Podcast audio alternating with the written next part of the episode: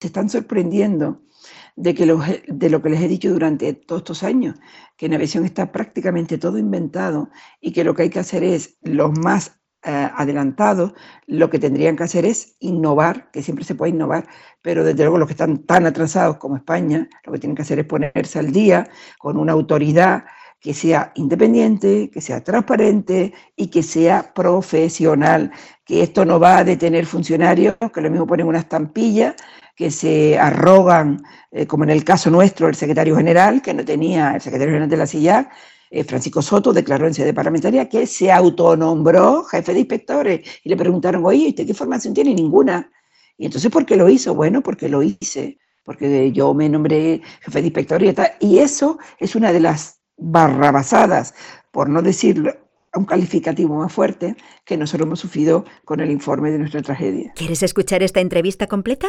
Descarga ya el último capítulo de Aerovía